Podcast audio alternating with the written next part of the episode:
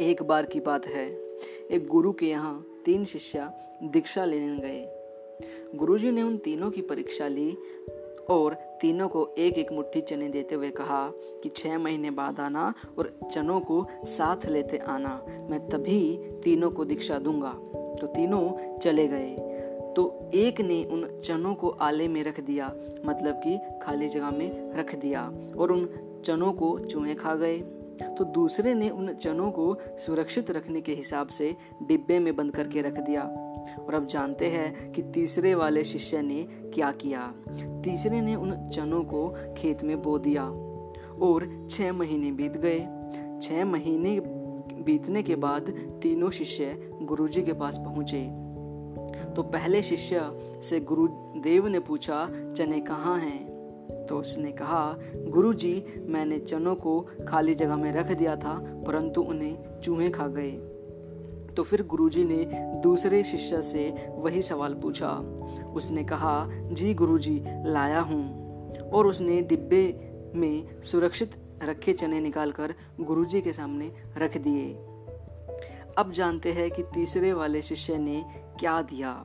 तो तीसरे शिष्य से भी उन्होंने यही सवाल किया उसने गुरुजी के सामने चने का बोरा रख दिया।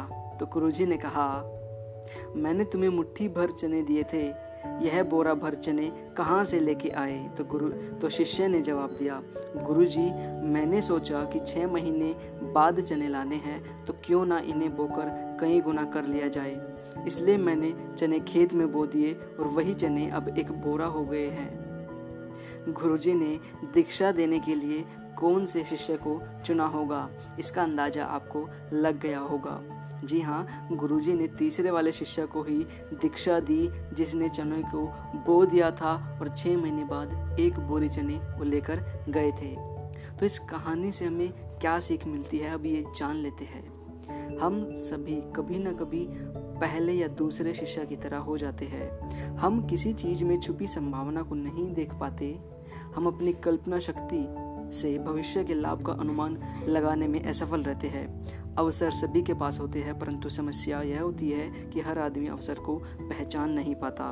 तो आपको भी हमेशा अवसर को पहचानना है और सफलता उसी को मिलती है जो छुपे हुए अवसर को पहचान लेता है और फिर सही समय पर काम करके अपनी मेहनत से अवसर का लाभ उठाता है।